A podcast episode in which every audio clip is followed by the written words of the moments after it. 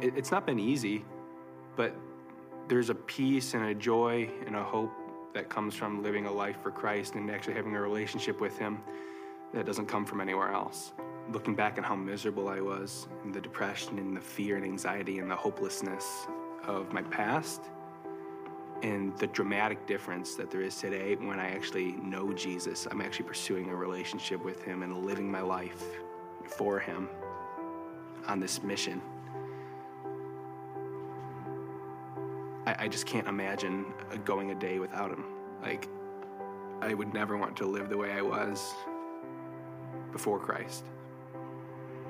Through my coming to church and my relationship with Jesus, it was pressed upon my heart to forgive my father.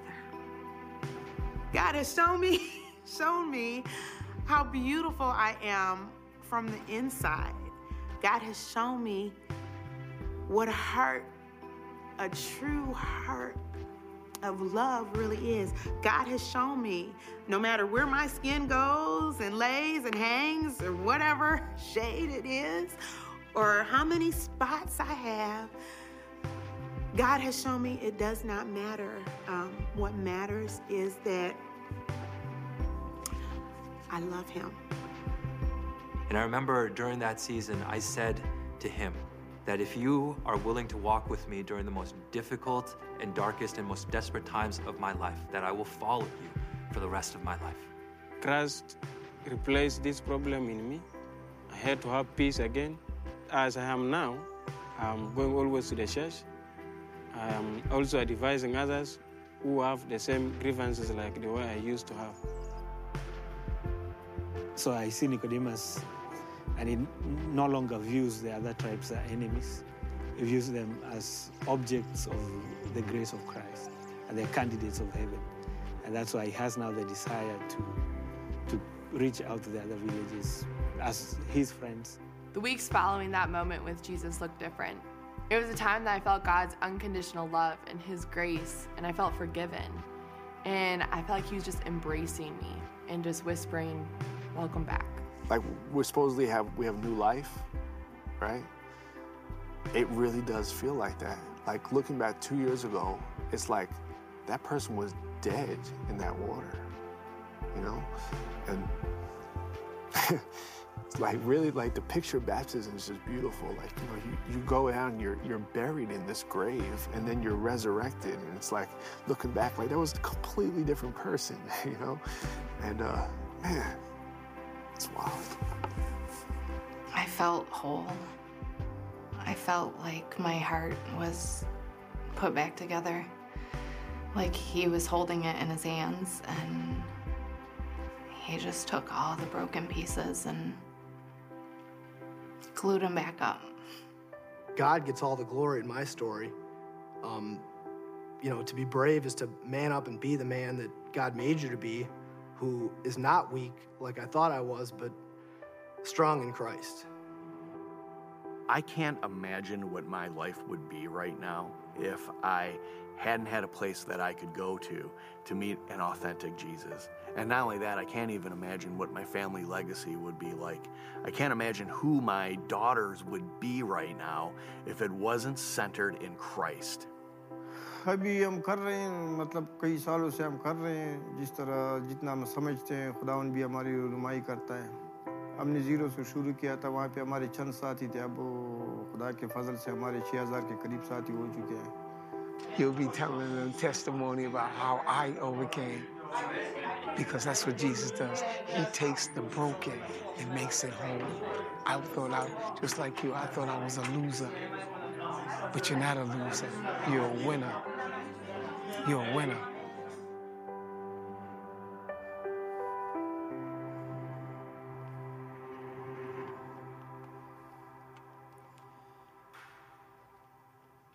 Well, we wanted to start that, the service with that video because those stories are the kind of stories that happen when someone finally puts their full trust in Jesus.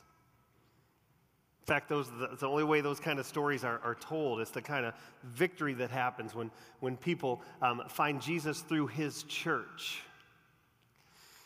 It's what happens when a group like us create a safe, welcoming, loving environment for people to come and explore faith and who God is and are welcomed to a place that feels like family.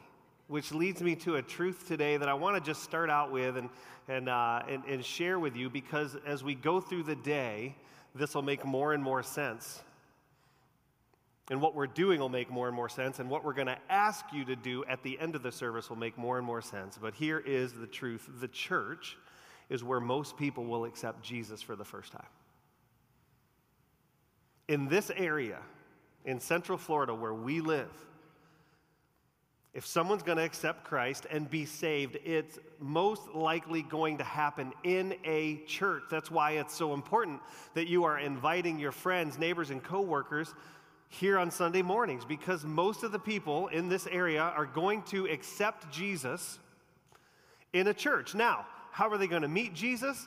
You, your driveway, your birthday party for your kids, your conversations about real things in work, but where are they going to accept Jesus most often? It will be here. That's a huge part of the vision of, of our church. And I want to talk vision for a few minutes about, about us. Now, for those of you that don't know me, my name is Kevin Valentine. I'm the lead pastor here. And I'll just tell you a little bit of our vision is to be the place that unsaved people show up on Sunday mornings and experience church and Jesus in a way they never have before and they never thought possible. We want to break paradigms here on Sunday mornings of what church is supposed to be. And, uh, and, and, and I don't know if you've noticed, we're a little different than a lot of churches around here. Um, that is on purpose. We want to take time in our services to earn the right to be heard. We want to be relevant. We want to invite people regularly into relationship with Jesus Christ on Sunday mornings. We value, we value laughter. We value honesty. We value brokenness from the platform. It's just one of the ways that's kind of who we are. And we know that if you will be faithful in bringing your friends, neighbors, and coworkers here who don't know God, that God's kingdom will grow as He adds to our numbers on a regular basis those who are saying, just like the people in that video, I've found victory in my life through Jesus Christ. And so today is an important day. You're here on a very important day for us. It's a next step for us as a church um, into moving into the new Cypress Center, which is being built on the other side. Well, it's actually done being built on the other side of this campus. Um, next month, we are going to be moving into a brand new $13 million building that's going to literally change the way our church happens on Sunday mornings. And this is a big step because after this service, we're going to invite you to not only be on one of our volunteer teams, but we're going to go here to the cafeteria. We're going to have lunch for you, and then we're going to take tours through the new building and do some actual volunteer training um, today so that when we get into that new building, we're actually ready to be there because we know what we're doing when we get over there. And so I want you to take that and I want you to just put it on the back of back shelf for the next little while. We're going to come back to it.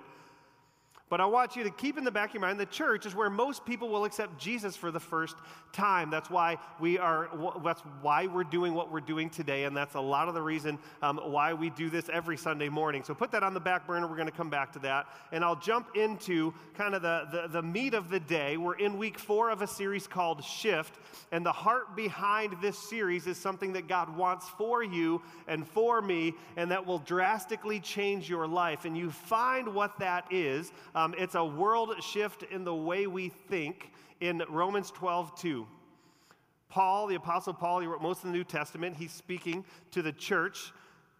And he says, Don't copy the behavior and customs of this world, but let God transform you into a new person by changing the way you think.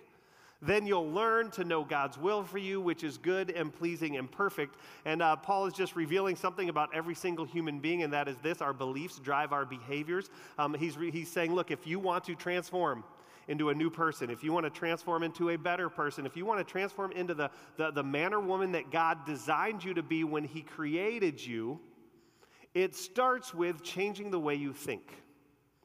That's where transformation begins.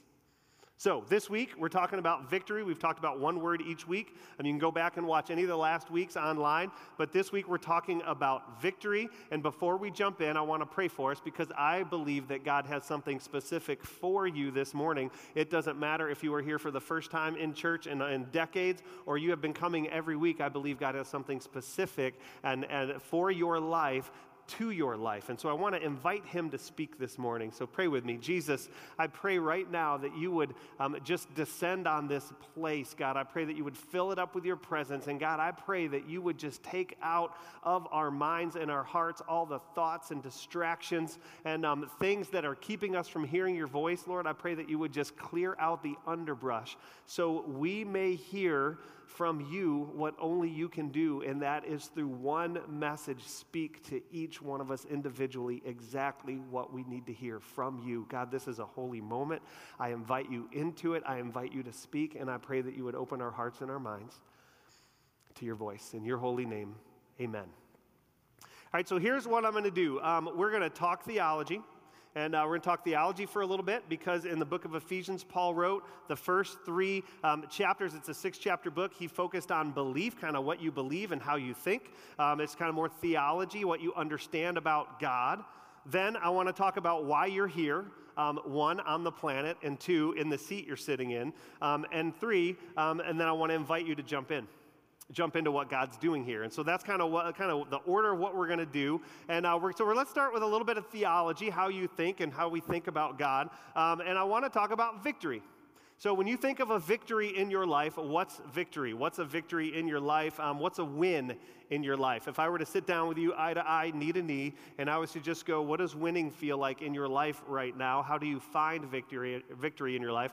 What would your answer be? And I'll just tell you, for a lot of people, um, it's being happy. That's what a lot of people would answer. What's a win in your life? What's victory look like? Well, it's being happy, and I've been pursuing happiness my whole life, and I haven't quite got it. I've got fleeting glances of it, uh, glimpses of it, but never really found it long term. So, happiness. For others, victory in their life is becoming rich. Um, for some, it's landing the dream job, or getting the dream guy, or the dream girl, or having the dream body. Um, it's getting into the right college. I did this on purpose um, right here here, uh, getting into the right college, um, making straight A's. Uh, for a lot of parents, victory for their kids is that their kids grow up and they're happy and they're successful. Um, whatever they do, that's what parents want as victory. And I want to just say that all of those things are great. There's nothing wrong with any of those. But when it comes to how a Christian thinks about victory, in their life. There's a certain way that God speaks through Paul to us about what we believe about that. And when you accept Christ, there is a foundational shift in your life. And here's the thing I want to talk about theology. I know not all of you in this room have accepted Jesus Christ as your Lord and Savior. In fact, you're here checking out the God thing, which is really cool because this theology part of the message is so foundational to what it even means to follow God and understand Him that I'm excited to share with you. So tune in. And then for those of you that do believe, this is uh, kind of a foundational shift in the way you think that God wants you to have as it pertains to victory in your life. But we got to go through some theology first. So let's jump in. Ephesians 2, um, chapter, uh, chapter 2, verse 1. Once in the past, you were dead because of your disobedience and your many sins. You used to live in sin just like the rest of the world, obeying the devil, the commander of the powers in the unseen world. He is the spirit at work in the hearts of those who refuse to obey God. Now, what Paul is alluding to here is something that you and I, um, we know intuitively, but we don't necessarily think about very often, and that is this there is a spiritual realm and in that realm, there is a spiritual battle going on. And it is God and his army, angels and Satan and his army, demons, and they are fighting as we speak in a world we cannot see, but we can sense and hear. And that battle is for the hearts and minds of you and me, of all humans around the entire globe. That's the spiritual battle that's going on. Paul's just saying, hey, don't forget.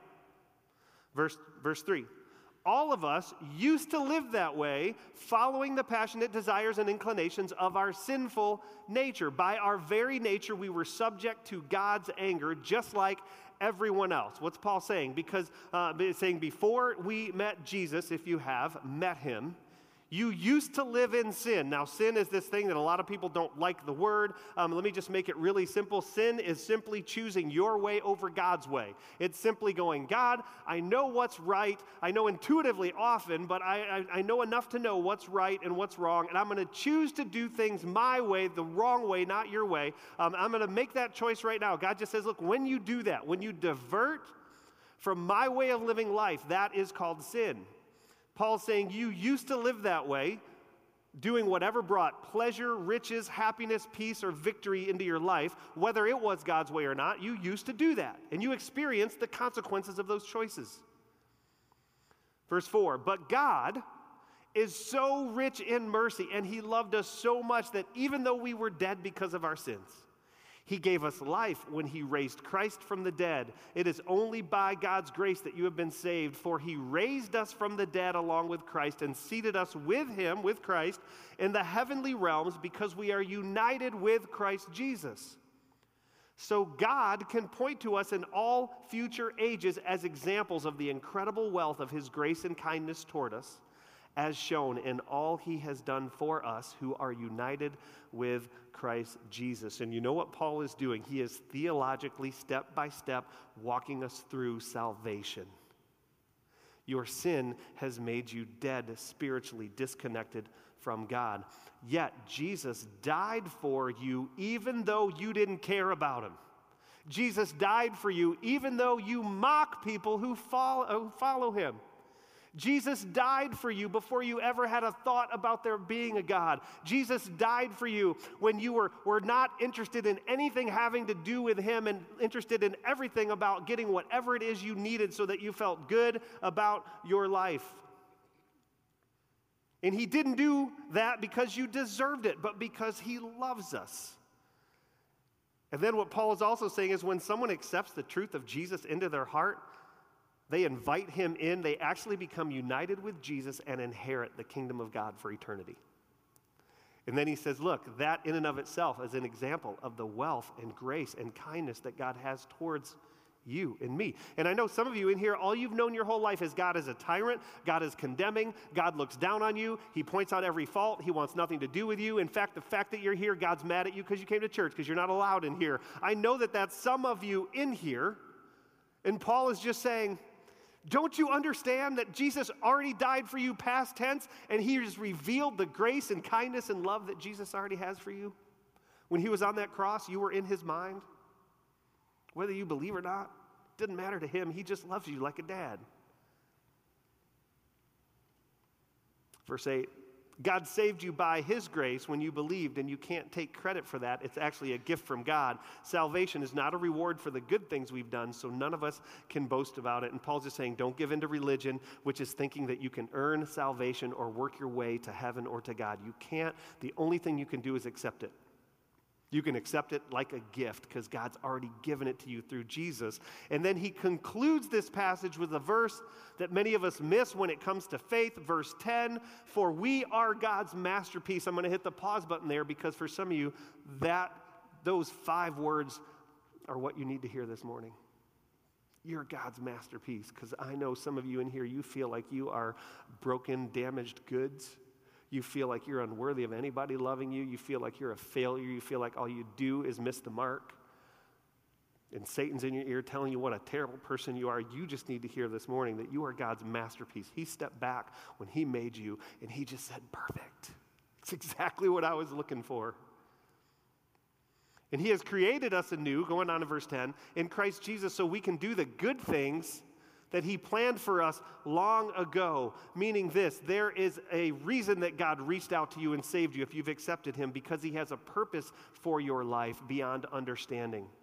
He created you new in Christ Jesus so that you can do the good things He planned long ago, meaning He planned for you long before you were born and had a purpose for you before you ever showed up on this planet. And it is individual and it is specific to you and your life right now. And it is beyond your DNA. Your DNA makes you unique from every person that's ever been born on this planet to from every person that will ever be born on this planet. You are a one of one. There will never be another you.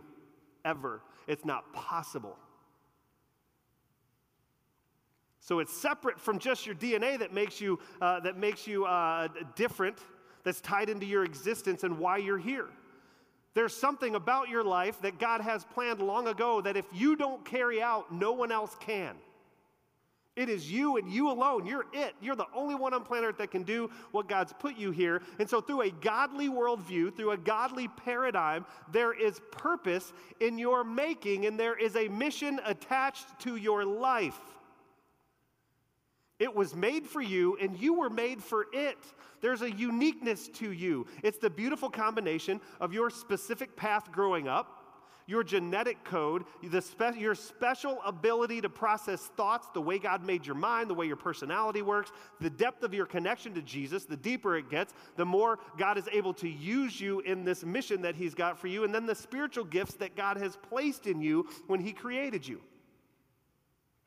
When all of those are put together, you begin to get a glimpse of how you are a one of one that God has a specific mission and purpose for. And when you get into the second half of Ephesians, where he says the first three chapters are about belief, we just walked through theology. He then, in the second three chapters, starts getting into behave. How do we live this out? Paul begins to talk about what we are called as the church, and he doesn't call us the church, he actually calls us something different, and he uses the name interchangeably with the church. Ephesians 4:15, he said, "Instead, we will speak the truth in love, growing in every way more and more like Christ, who is the head of his body, the church." He makes the whole body fit perfectly together as each part does its own special work. It helps the other parts grow so that the whole body is healthy and growing and full of love. Now, for those of you that have, not everybody in here has, but when you accepted Jesus, you became a part of something bigger than yourself called the body of Christ, the church. You became a part of the movement of Christ followers on this planet, and God has called you to take your uniqueness and your giftedness and use that to support, build up, and lead the movement that Jesus wants to see happen through the church. To do this, it requires that you do something. It requires that you get involved in the church in a consistent, sincere, gift centered way. And I'm telling you, when you do that, it is life changing. And I'll just tell you through my story. Actually, getting involved in the church is what took my life that where I thought my life was going and changed the direction of it in the best way possible. In 1991, 1999. I would say 1999, I was 17 years old. Unfortunately, in 1991, I was 17 years old, okay? Um, I graduated high school, moved to Texas to Michigan to play golf for Oakland University in Auburn Hills, Michigan. I started going to this church called Kensington in Troy, Mission, Michigan, and it was one of the weirdest things I've ever been to. It was unlike any church I had ever experienced. Um, the music was great. They actually played rock and roll in church, which I had never seen. They did dramas that made me laugh. The messages were up there, and the, when the guys were talking uh, from the stage, I could actually relate. I grew up in a Southern Baptist church, and it's like if you did anything wrong, you were struck by lightning, or you were just like, you were, you, were, you were killed by some other terrible thing, and you got in trouble in church if you did that. Well, here I'm in a place where people are laughing, there's joy, they're playing music that I love, um, the messages were relevant. I became a regular attender and was perfectly content doing what you're doing right now, sitting in my seat, watching the game that they were putting on me. You know, what they would do on Sundays was unbelievable until one Sunday they did the unthinkable. They actually invited the entire room, everybody in there, to get out of the seat and into the game. No one had ever done that in that point in my life. No one had ever done that to me, invited me to get out of the seat that I sat in or the pew I sat in in high school in my, in my Southern Baptist church and get into the game. They said you can stand, you can sit and watch the service happen, or you can make the service happen. You can sit and watch the church happen around you, or you can come in with us and help us make the church happen. And that struck a chord so deep within me as a 17 year old freshman in college, I jumped in with both feet. I became a part of the tech team um, over the next five years of my life. I then became the stage manager. I started working with the junior high and eventually high school students. I served in multiple ministries while in college, while having a job to have extra spending money, while playing on the golf team with Oakland University, being gone two to four days a week during the golf season. I was out of town on golf tournaments. And I started doing something for the first time in my life that began to change my life. I began to give my life away for the sake of Christ. I'd never done it before in my life. I just began to give my life away. I gave up my time, my energy, my focus to serve others through the church. And I started finding something incredible that the more I gave up, the more I felt alive. I found that the more I served, the more I grew, the more I gave, the more I experienced purpose, the more I served, the more fulfillment I had deep down in my soul. And that fulfillment started to transcend the other things that were going on in my life. It was something that was just other than. It was something that I couldn't explain how it worked by my pouring out of myself. I received so much more, and I started to experience the truth of Jesus' words in Matthew 10. He says, if you cling to your life, you're going to lose it. If you hold on to your life with everything you got and you won't let it go, and it's all about you and all about your life and all about your needs and all about your things, you're going to lose all of that at some point in your life. But if you will give up your life for me, you will find life. It's so backwards because we think if we grab on, we'll get it. And Jesus say, no, if you let go, you get it. And you get more than you could ever think of. And so the more I gave up my life for Jesus, I found that I found life. And Kensington began to change. My church experience began to change because Kensington wasn't the church I went to anymore. It became my church. It became like, no, this is what I do. I own this thing. I've got a role. I've got a mission, and I'm going to work on that through the, the, the, the, the, uh, the serving in the church. That's what I'm going to do with my life. Not full time. I was still in college. I still wanted to go play on, on, the, on the PGA Tour. That's where I was headed. But I had this other theme running through my life, and I can't understate this. My life began to change because for the first time in my life, I was an active part of the mission that Jesus has called every single one of us to to tell the world about who he is. First time in my life I was ever an active part of the mission of the church. And it began to change me. I began to sense God actually working through me, which was bizarre because I'm like, I'm just me, right? Uh, God can't use me, but He, he could. And, and I, I can't believe how fast, in just a sh- few short years, what happened in my life as I went from this um, shy, quiet kid. And I know you might be thinking, really? Yeah, I was a wallflower growing up. I just was. I didn't like groups of people. I'd never spoken in front of anybody. Um, and, and it's like I went from this shy, quiet kid that didn't really have a place to belong anywhere to being a part of this vibrant family of people that shaped me and molded me into a man of God, into a leader, into a teacher. Through those years of just serving, into a man of living his life on purpose and on mission for whatever God had for me. And God wants that for every single one of us. And so I want to give you three reasons why you're important to this church and why this moment is so, so, important. And before I give them to you, I want to invite the ushers up, and we're going to receive our offering right now. And so I want to ask you, uh, for those of you that are new, let the basket go by. We're not interested in your money. Uh, believe it or not, right? We're not interested in your money. Next week, 20 bucks. Okay, I'm just kidding. I'm totally joking. Um, no, just let the basket go by. We're just really grateful that you're here. Um, for those of you that call Kensington home, this is really one of those moments where we say to God, Thank you for all the blessings we have, and we give back a portion of what we've been given back to Him. And it is really a way of, of, of saying, hey, I'm going to lose my life, even financially, for the sake of God, and hopefully find it through that. So um, while we're doing that, I want to give you three reasons quickly um, while, uh, because we are going to end our service early, okay? Just so you know, we're going to end our service about 10 minutes early today and give you time to talk to some of our team leaders. Um, I'm going to attempt to do this. I failed last service. I'm pretty much going to fail this service, but we're going to end early. But let me give you three reasons why this moment is important and you're important to this church. And the first one is this you have a unique fit. You have a unique fit. 1 Corinthians 12, 27. Now, you, speaking to all of you, are the body of Christ, and each one of you is a part of it. Yes, the body has many different parts, not just one part. Speaking into your unique fit. If the foot says, I'm not a part of the body because I'm not a hand, that does not make it any less part of the body. If the ear says, I'm not a part of the body because I'm not an eye, would that make it any less a part of the body? If the whole body were an eye, how would you hear? If your whole body were an ear, how would you smell anything? But our bodies have many parts, and God has put each part just where He wants it. I love that phrase. Because that means God had a hand in your design in giving you a part in his body. How strange a body would be if it only had one part.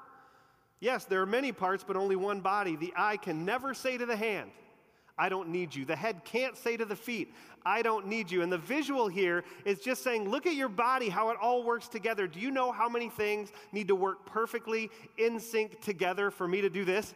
Like, do you realize that? Like, just to do that. It requires my body, all kinds of different parts to work together. And Paul is saying, Don't you understand that every part's necessary for it to function correctly? And so, what Paul is saying to you and I today is that God has a specific purpose and place for you within this body. This church, without you and you without us, we are incomplete and incapable of doing what God has called us to do. On top of that, your uniqueness is taken up another level in Scripture. If you're a believer, when you accept Jesus, there's a spirit, there's spiritual gifts inside of you that get activated by the power of the Holy Spirit in your life. 1 Corinthians 12, 4. There are different kinds of spiritual gifts, but the same Spirit is the source of them all. There are different kinds of service, but we serve the same Lord. God works in different ways, but it is the same God who does the work in all of us. The spiritual gift, a spiritual gift is given to each of us Every one of you have a spiritual gift, at least one, if not more. So we can help each other. To one person, the Spirit gives the ability to give wise advice. To another, the same Spirit gives a message of special knowledge. The same Spirit gives great faith to another. To someone else, the Spirit gives the gift of healing. It is one, it is the one and only Spirit who distributes all these gifts. He alone decides which gift each person should have. In this room, there are gifts of leadership, of teaching, prayer, giving, hospitality, administration, helps, wisdom, evangelism. I think there's 28 that are listed in Scripture that are unique to each one of us in this room. So here's homework go to Google and type in spiritual gifts found in the Bible, learn what they are, and there's actual spiritual surveys you can take, uh, or there's, there's, there's, surveys you can take um, that are about spiritual gifts and help you kind of come up with two or three. In fact, one of my ideas was, hey, guys, let's do a spiritual gift survey in the service right there. And then we looked one up, it was 120 questions. And it's like, okay, let's not do that, but wouldn't it be cool if we could, right? So we moved on from there. But this is where following Jesus becomes really fun because you begin to realize not only why you're here to give up your life for Him, but you find out what He's called you to do and what gifts He's given you to use within the church. And I'll tell you, just one of my, just real quick, one of my gifts is teaching. Didn't find out about that till my late teens, early 20s. And all that means is this is that when I sit up and I teach God's word in front of people, there are people out there that hear from God. And every week I had people come and say, It was like you were talking right to me. And I'm like, Well, I wasn't, but God was through me because there's a supernatural, um, there's, there's something supernatural that happens when I use this spiritual gift that God gave me to teach His word that I can't explain. And so when people say that to me, I just go, Thank you so much. And in the back of my mind, I'm going, God, thank you for doing what I ask you to do because I don't know what you need, but God does. And I pray every week that He would speak through me to you and activate that spiritual gift. Well, you have gifts like that, you have a unique fit Number two, um, uh, the, the set of gifts that the Holy Spirit gave to you means you have a significant role to play. You have a significant role to play here. If we don't have you serving and using your gifts here in this church, we miss out as a church. If you don't serve and use your gifts in this church, the people that are on the team that you are supposed to be on, they miss out on the community that you bring. And not only that, you miss out on a community that God might want to wrap around you and use to grow your faith. And so I'm hoping some of you will jump onto one of our teams today. And then there's one more reason why um, it's important that you serve at this church. And that's this serving is discipleship. I'll just say this if you want to grow spiritually, if there's a part of you that goes, man, I need to take a next step with God, for some of you, that next step is getting on one of our serving teams and starting to give your life away. That's it, that's your next step. Serving is obeying God, putting your faith into motion. It's the, it's the behave part of Ephesians. It's the first three. First three are like, hey, this is how I want you to think, and this is what I want you to do. Paul says, be the, bo- the body of Christ, be the part of the body that God has called you to be put your energy into something bigger than yourself that's eternal. If you want to grow spiritually, one of the key pieces of that, because you can't grow without it, is serving and using your gifts for the kingdom. It's one of the most effective ways I've found to grow spiritually. That's why our mission statement is to see everyone transformed and mobilized. So, um, uh, Tina, go ahead and send the band out. We'll go ahead and, we'll go ahead and get them set up as I kind of wrap this up. Our mission statement is to see everyone transformed and mobilized by Jesus. because Jesus didn't just transform the way people think. Jesus regularly said to people, He said, Hey, come follow me and learn who I am and what I'm really like. And then, almost as fast as they came to follow him, he would say, Now go. Go and do what you see me doing. Go and use your skills and your gifts and create new churches. Go and use your gifts and your skills and tell people about the gospel. He mobilized them. He transformed the way they thought, and then he mobilized them. And they began to serve each other and serve the poor and, and reach those far from Jesus. This is the place where God uses our God given talents and gifts and resources to impact eternity. And He uses them outside of the church, but this body of Christ, that's us. And God chose you to be here. This is where we collectively meet the needs of the world. And this is part of victory in Christ. You know what's a win? Is when you find out why you're here and then you go do it.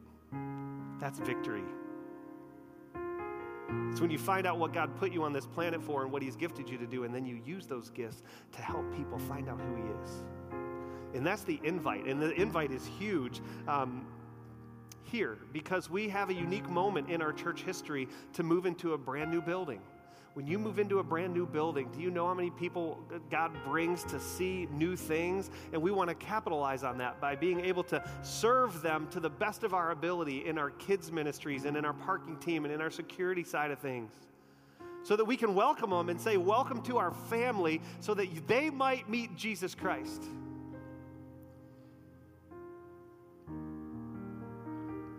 And I've been telling our team this. It's like of all the churches God could have put here to move into that new building, God chose us. And in choosing us, that means God chose you. And so here's the invite. We need all hands on deck for next month when we move into that building. And I think it's your opportunity to step up and serve. For some of you, for the first time. And so, over the next few minutes, um, we're going to sing a song together. And while we're doing that, I just want you to do business with God if you need to. And I want you to just wrestle with this question If you're not currently volunteering and serving in this church, where does God want you to jump in and are you willing to do it? And if you are serving currently in the church right now, are you willing to make a commitment for the rest of this school year to serving every other week and attending one and serving one? And I want you to wrestle that down with God.